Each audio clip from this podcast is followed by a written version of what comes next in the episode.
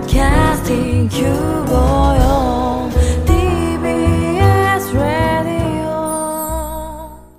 TBS ラジオ、ポッドキャスティングをお聞きの皆さん、こんにちは。安住紳一郎の日曜天国、アシスタントディレクターの刈谷陽子です。日天のポッドキャスティング、今日は380回目です。日曜朝10時からの本放送と合わせて、ぜひお楽しみください。それでは1月4日放送分、安住紳一郎の日曜天国、11時からのゲストコーナーをお聞きください。それでは今日のゲストです。雑草の専門家農学博士稲垣秀弘さんです。おはようございます。おはようございます。よろしくお願いします。稲垣さんは栄えるに太平洋のようで秀弘さん。うん。稲垣秀弘さんプロフィールですが1968年昭和43年生まれ46歳静岡県静岡市のご出身。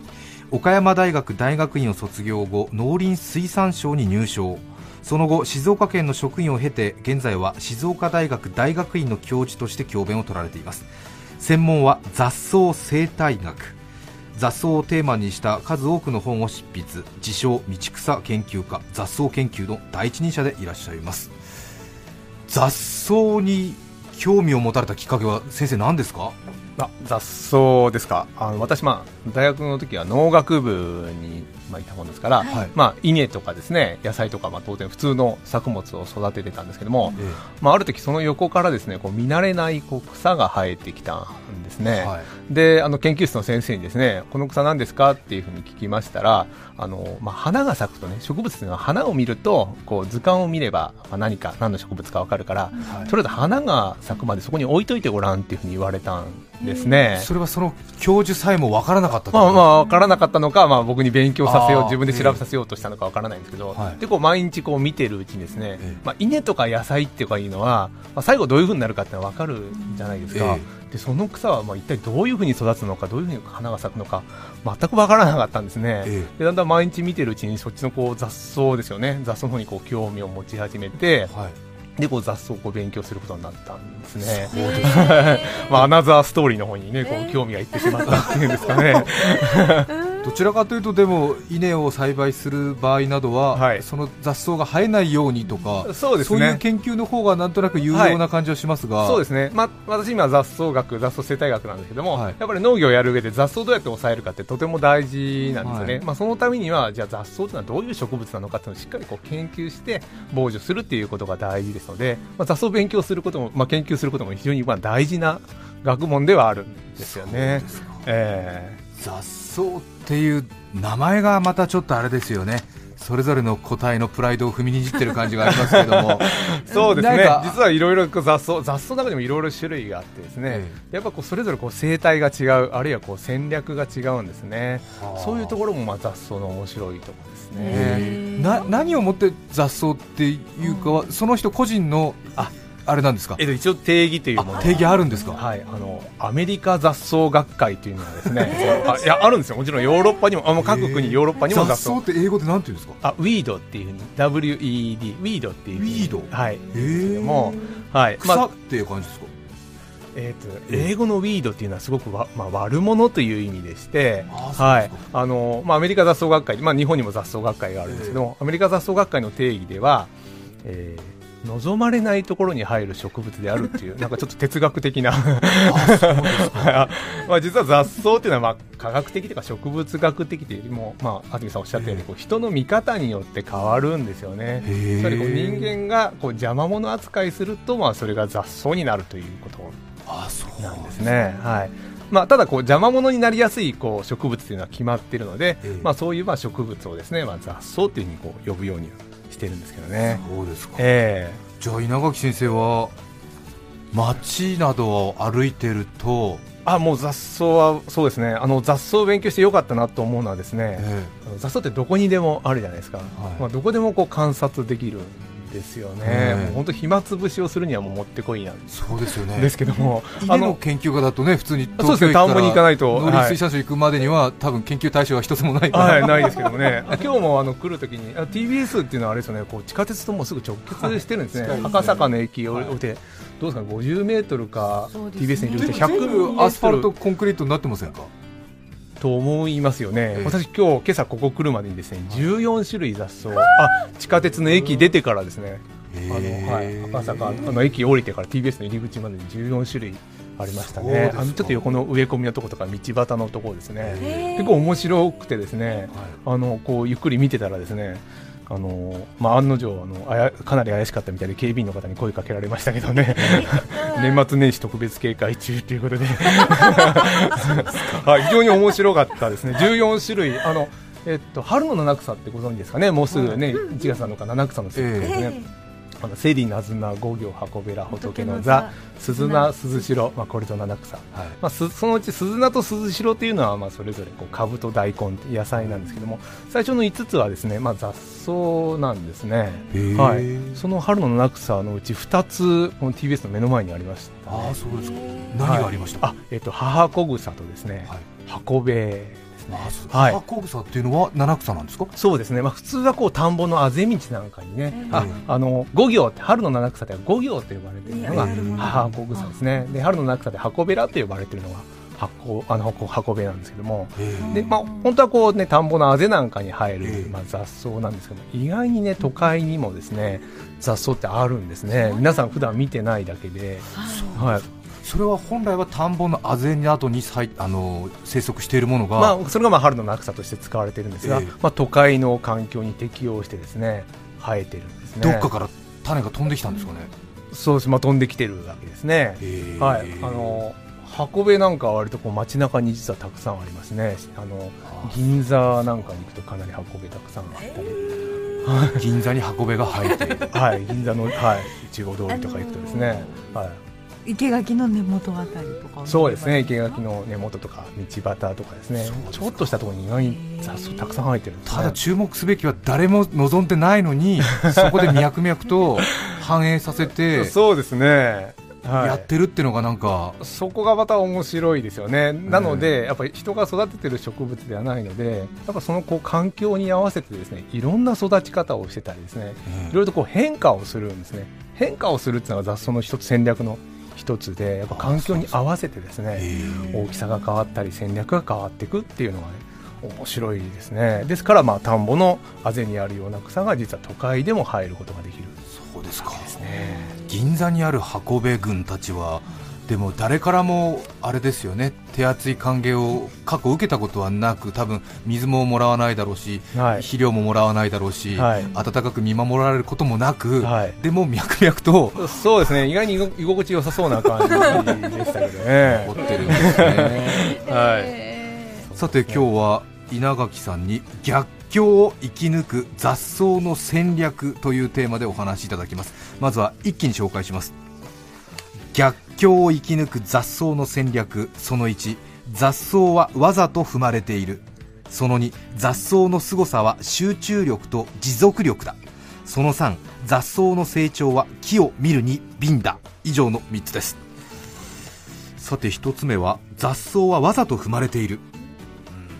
踏まれても踏まれても立ち上がるのが雑草。雑草魂などという言葉もありますけれども、そうですよね。踏まれても踏まれても立ち上がるっていう、まあ、雑草そういうイメージがあるかなと思うんですけども、えー実はですね、あの雑草というのは踏まれると立ち上がらないんで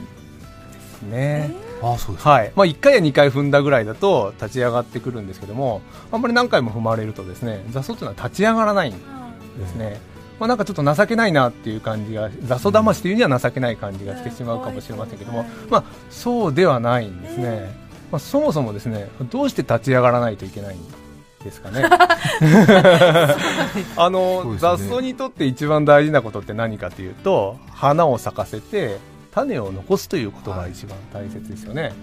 踏まれても踏まれても立ち上がるというですね無駄なことにエネルギーを使うよりも、で踏まれながらどうやって花を咲かせようか。踏まれながらどうやって種を残そうかって考える方が正しい。うん。合理的ですよね、ですからまあ雑草はこうふあまり踏まれるとですねもう無駄なことせずにそこで踏まれながらどうやって成功しようかということを考え考えるんですかね。そういう戦略を取るんですね。じゃあ踏まれることを前提に進化してきたという。したたかですね。踏まれることを前提に。そうですね。あの雑草にとってあの踏まれることっていうのは決してこう耐えることとかですね。あるいは克服しなきゃいけないってそういうことではないんですね。あの逆境を利用するっていうのが雑草の戦略の一番重要なことなんですけども、あのさっきあの箱部銀座の中央通りに箱部がたくさんあります、あの箱部の種というのはですねこう靴の裏とかに踏まれるとあのくっつきやすくなってるんですね、ちょっとこうギザギザしてて、はい、ですからまあ銀座とかそう東京に運びが多いのは、みんなにこう踏まれな踏まれてですねこう種を運んでいるから、ああそうですか。なんですね。運べの種子は普通のゴム底にくっつくんですか、まあまあ、くっつく土なんかがあると、そこの土につきやすくなっていて、こう運ばれていくわけですね。むしろ踏まれたいそうですね、はい。あのまあ、大箱という雑草があるんですけども、もうこれは私はもう踏まれるスペシャリストだと思っているんですけども、あのこれもですねやっぱりこう種があのこうゼリー状のこうくっつきやすい物質を持ってまして、はい、で人に踏まれると靴の裏についたりとか、あるいは車が通るとタイヤの裏について種を運んでくるんですね。そうですか。はい。まあ、となるとですねもう踏まれないと困るわけですね、踏まれることによって種を運んで成功していくわけです。から、ですからまあ箱部とか大箱にとっては踏まれることってまあ嫌なことではなくて、むしろ踏んでもらいたいなと、踏んでくれないかなと思ってそうですよね。むしろ踏まれない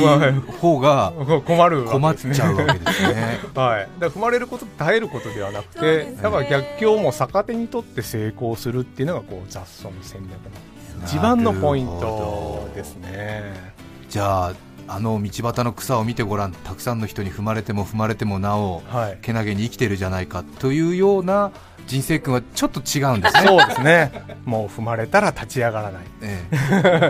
え。まあ、それで成功する。踏まれながら成功するっていうのが実は雑草のしたたかさですね、だから鱗ですね、見てごらん。あんなに人の力を利用して巧みなやつだなっていう立ち上がらないだろうみたいな。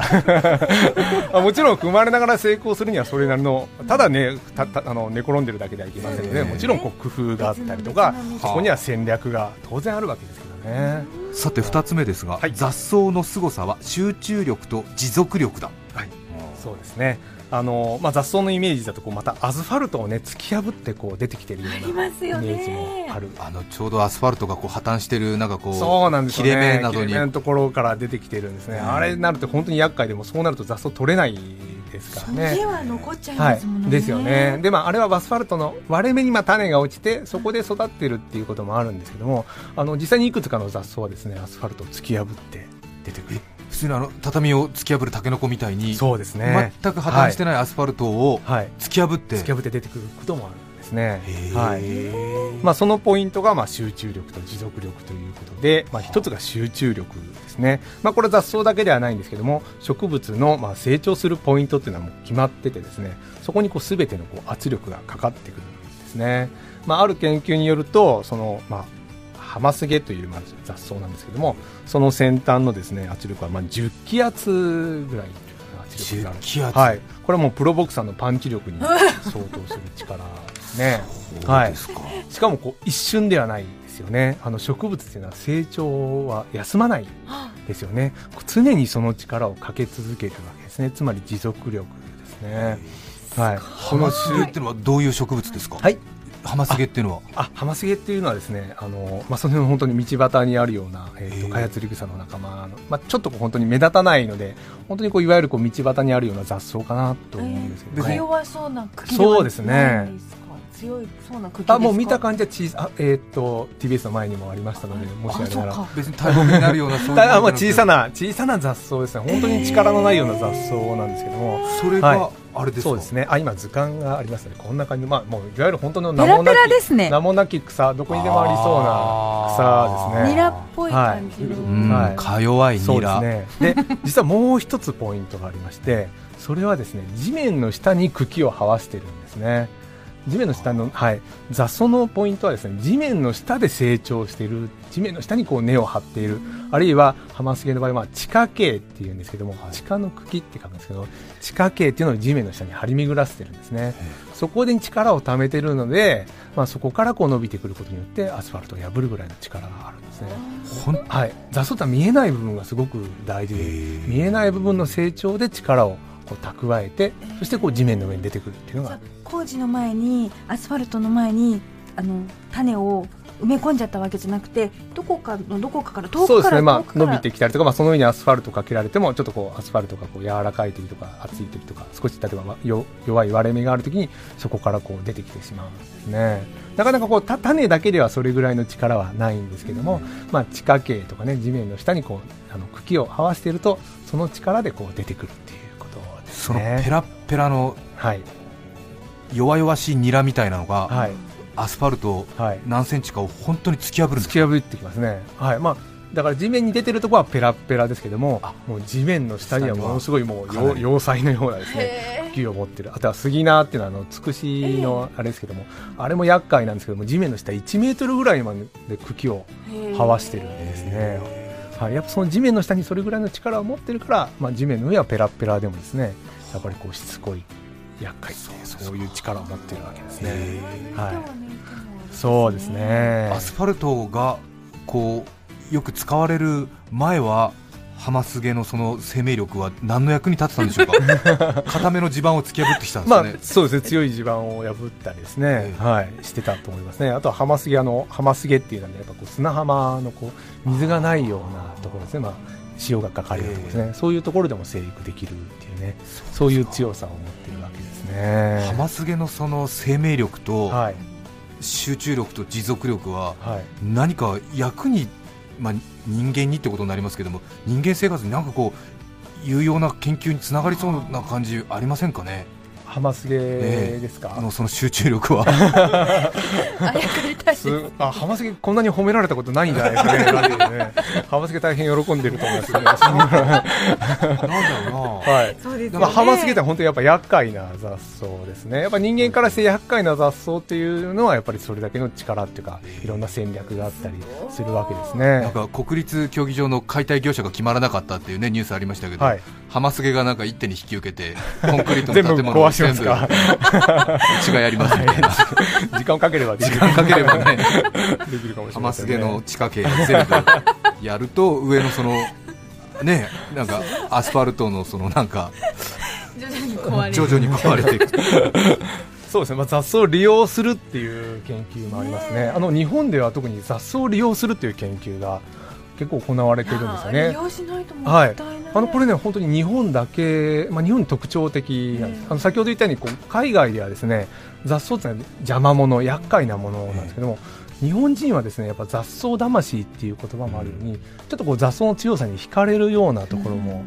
やっぱりみんなちょっと気づいてるんですね。そうなんですね。これこれ本当に日本だけ雑草魂とか雑草軍団とか雑草褒め言葉に使うんですよね。これは本当にあのいろんな人に聞いてもやっぱ日本だけで海外であのあなた雑草のようですねって言うとものすごいあの怒られる、はい、まあすごいものすごい厄介ですごい人ですねって。いうただ日本ではまあ雑草みたいですねって言うとまあねおいね。おいし育ちですよねって言われるよりはそうですね。あ雑草ですよねのようですねっていうのはええたくましいとかね、ええそういういいイメージがありますよね。確かそうにはい。外国で雑草のような精神をお持ちですねって言うとあなたは望まれない人なんですねはい、みたいな。雑草魂とか雑草軍団は海外では使えない多分表現なんですね。はい、で、あのーまあ家紋なんかでもですね、あの割と、まあ、日本の家紋って植物が多いんですけども、はい。あの雑草を使ってる家紋なんかもあるんですね。ああそうですか、はい、例えば、まあ、武家が昔戦国武将なんかが好んで使った片場見紋っていうのがあるんですけど、まあ、片場見っていうのは本当に、まあ、今日も TBS の前にあったようなもう道端とか畑に入るようなしつこい雑草本当に雑草なんですね、その雑草をこう家のシンボルとして使ってる、はこれもこれも海外では海外では考えられない。やっぱこうヨーロッパの方に行くとこうユニコーンとかですね、はい。なんかライオンとかユリとかね。なんか強ユリとかね、うん。バラとかそういうこう強そうとか豪華なものを使うんですけど、本当にちっちゃな雑草をこう家のシンボルにしてるんですね。それはあのいこう家が絶えないとかですね。家が繁栄するっていう、まあ、雑草の強さをこう見出してたんですね本当に小さくて可愛らしい雑草なんですけども実はこう勇猛な戦国武将が好んで使ってますね、はい、いくつかね雑草を使った家紋ってのがあるんですよ。へえ。えさて、はい。3つ目は逆境を生き抜く雑草の戦略。雑草の成長は木を見るに敏。これはどういうことでしょうか？はい、えー、安住さんはあの雑草を育てたことってありますか？雑草を育てたことはないですね、まあ、ないですよね。あの私は商売柄雑草を育てるんですけども、あの雑草って実は育てるの難しいんですよ。えそうなんですあのほっとくと生えてくるんですけどえ育てようと思うとなかなかね思い通りにいかないのが。えじゃあこのプランターに型紙をなんとあか、生やせようと思うとなかなか難しくてえあ違う雑草が生えてきたりはするんですけどえね。え なかなかね雑草育てるの難しいんですね。はい。で、はい、その一つはその一つは種をまいても芽が出てこないんですね。ええ。普通野菜とか花の種は、まあ、種をまけば当然水やればですねはい。芽が出てくるわけですね、種をまいて水をまいても芽が出てこない。そうですか、はい。なんとなくでも普通種っていうのはなんか、日射時間がこれぐらいあって温度があって温度があっ水があっててっていうんですけども雑草の場合ですねその条件がまあいろいろなんですね。つまり雑草はあの芽を出すタイミングを自分で決めるわけね。同じ品種でも？はいあもちろんですね、はい、すぐ芽が出ないんですね。はい、でそれがまあこう自分のタイミングで次々次々こう出てくるんで一斉に出てこない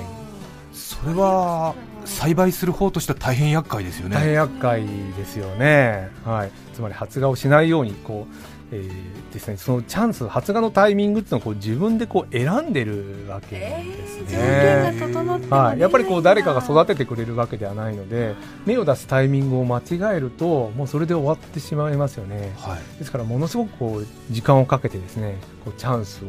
こう、まあ、探しながらこうこのチャンスだと思う時にこう、まあ、それぞれがこう芽を出すようになってるんですね。同じ品種でももちろんです、はい、じゃあ個体別で。ここもそうですね。それぞれ、えっとまあ、種が、まあまあ、100粒とか1000粒あるとそれぞれがそれぞれのタイミングで出てくるんですね。それは農学博士稲垣さんをもってしてもはい。系統をつけることはできない、あできないですよね、まあ、そのバラバラであるっていうのがやっぱり雑草の、まあ、多様性があるっていうんですかね、それが雑草の強さの一つえー、ですすごい。すごい。じゃあねかいわれない子みたいにに一気にこうっていう一気に出てくるということはないですね、はいまあ、それがまあ全滅、まあ、一気に出てきちゃうとやっぱり全滅してしまうことがありますよね、えやっぱり雑草が生える環境っていうのは何が起こるかわからない環境ですのでその時に重要なのはこう多様性っていうんですかね。いろいろあるバラバラであるっていうことがとても大事なんですね。逆にでも農家の人はあその習性が厄介ですよね。厄介ですね。今日取ってもまた明日も生えてるしという、そうです。はいでそのタイミングを見つけてこう一気に出てくる。そのやっぱチャンスの捉え方ですね。やっぱり、はい、がやっぱその雑草それぞれがこう持っているわけですね。そしてまあ、芽が出るまでは結構時間がかかるんですね、うん。やっぱりタイミングをもあの待ってるので。ただ芽が出た後はものすごく成長が早い。だからチャンスをこうじっくりと選ぶから、まあ、チャンスを掴んだらですねこう一気に成長するっていうそのスピード感ですね、まあ、それがこう雑草の強さどうやったら雑草は今だって思うんでしょうね。はい。まあ、いろんなあの条件があるんですけどもあのその一つは光ですね。あの普通の種っていうのはこう光が当たっているとね芽が出ないものが多いですよね。やっぱ土の中にあるとこう芽が出るので。ところが雑草はですね光が当たると芽を出すというものがあのたくさんあるはい、それはなぜかというと、まあ、光が当たっているということはあのライバルになる他の植物が周りにありませんよということですよね、そこがチャンスなんですね。なので光が当たるとこう芽を出すっていうのが多いですね。あのよく庭の草むしりとかするとですね、こう1週間ぐらいするとこう綺麗にまた雑草が生えてきたりとか、ええまあ、そうしてしまうんですけども、まあ、それはこう草むしりをすることによってこう地面にこう光が当たるんですねそうするとこう地面の中にあるもう待ってるタイミングを待ってる種がいっぱいあるんですけどもシードバンクっていうんですけどね種の銀行っていうんですけどね、はい。まあ、その種が光が当たったことによってあ今がチャンスだと思ってこう一斉に出てくるわけですね。そうか。だからね草むしりすればするほど雑草が増えてしまうっていうことがよくあるんですよ。そうですね。逆なんですね。逆なんですね。やっぱそこ待ってる雑草もいるんですね。あーでもなかなかに戦略家ですね。戦略家ですやっぱりね。人間の知恵をはるかに上回ってますよはい、もうね、敵ながらあっぱれっていう感じですね。はあでもやっぱり生存競争によって駆逐されていくようなそういう雑草の種類もたくさんあるんですあかもちろんそうですね。あの雑草というのはですね強いイメージがあるかもしれませんけどももともとは弱い植物なんですね、まあ、弱いってのは何が弱いかというと、まあ、他の植物とのこう競争に弱いわけですね、ですから他の植物が生えることのできないような場所を選んで生えてるわけですね。つまり踏まれるような道端とか草むしりされるような庭とか草取りされ草刈りされるような田んぼとか畑とかそういうところをこう選んでつまりま逆境があるところですね。他の植物が嫌がるようなところにこう、まあ、弱い植物である雑草はそこにを、まあ、チャンスと思ってそこに生えてくるってわけですね。そして成功してるわけですね。成功してるってのがかっこいいですね。そうですね。やっぱり成功,、まあ、成功してないやつもあるかもしれませんけどそれはもう今ね生き残っていないので、ね、今今今このようにあの存在している雑草はまあどんなにこう、ね、弱いように見えるものでもみんな戦略家でみんな成功している植物だっていうことですね。それではここで1曲お聴きいただきます。世田谷区6丁目のタマさん32歳女性の方からのリクエストです。ダーリン西野カナさんです。1月4日放送分安住紳一郎の日曜天国。ゲストコーナーをお聞きいただいています。著作権使用許諾申請をしていないためリクエスト曲は配信できません。引き続きゲストコーナーをお楽しみください。世田谷区6丁目のタマさんからのリクエスト西野カナさんダーリンお聞きいただきました。改めまして今日ゲストにお迎えしているのは農学博士稲垣秀弘さんです。稲垣さんが出されている雑草の本はたくさんあるのですが一番新しいものをご紹介いたします。タイトルは弱者の戦略。新潮選書から税別1100円で発売中です。植物動物など生物から学ぶ弱者の勝ち方という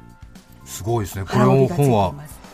どこの動植物コーナー並んでてビジネス新書のコーナー、どうなんですかね、まあ、実際にあのこれは生物の話を書いてあるんですけども、はい、まあ、ビジネスマンの方とかだ、ね、経営者の方にかなり読んでいただいてるみたいですね、やっぱりこう共通私たちも、ね、生物の一つですので、はい、共通しているところがあるのかなって思いますね、稲垣秀弘さんは今取り組んでいる研究は具体的にはどういうものなんですか？あやっぱり雑草とはどういう植物であるかっていう、まあ、雑草の生態とかですね、はい、あるいはやっぱり雑草って非常に、まあ、いろんな戦略、生態を持ってますのでそれを、まあまあ、人間の方もやっぱ逆手にとって利用していこうとかですね、はい、あそういう研究を今させていただいてますね。そうですか、はい、雑草を育てようと思っても上手に育てられないっていうのが、なんか奥深いですね。そうやっぱ人間の思い通りいかないっていうところがやっぱり雑草の可愛いところですか、えー稲垣さんはあれですか？じゃあ大箱を育てようと思うとやっぱりプランターでやってみようともちろんもちろんはい。あのプランターとか、まあ、植木鉢なんかで雑草を 当然育てますね、はい、けどまだ思うようにいかないんですね。思うようにいかないですね。はい。難しいですよ。はい、ぜひあのチャレンジしてみてください。今日は稲垣秀弘さんをお迎えしました。どうもありがとうございました。どうもありがとうございました。1月4日放送分安住紳一郎の日曜天国ゲストコーナーをお聞きいただきました。それでは今日はこの辺で失礼します。安住紳一郎のポッドキャスト天国。1989年公開の映画「バック・トゥ・ザ・フューチャーパート2」で描かれた近未来は今年2015年の出来事です。バカボンのパパ41歳のび太のママ38歳婚姻矢のごとし門松はメイドの旅の一律か TBS ラジオ954て来週1月11日の安住紳一郎の日曜天国。メッセージテーマは冬の思い出。それでは来週も日曜朝10時 TBS ラジオ954でお会いしましょう。さようなら。安住紳一郎の「ポッドキャスト天国」これはあくまで試供品皆まで語れぬポッドキャスト。ぜひ本放送を聞きなされ。TBS ラジオ954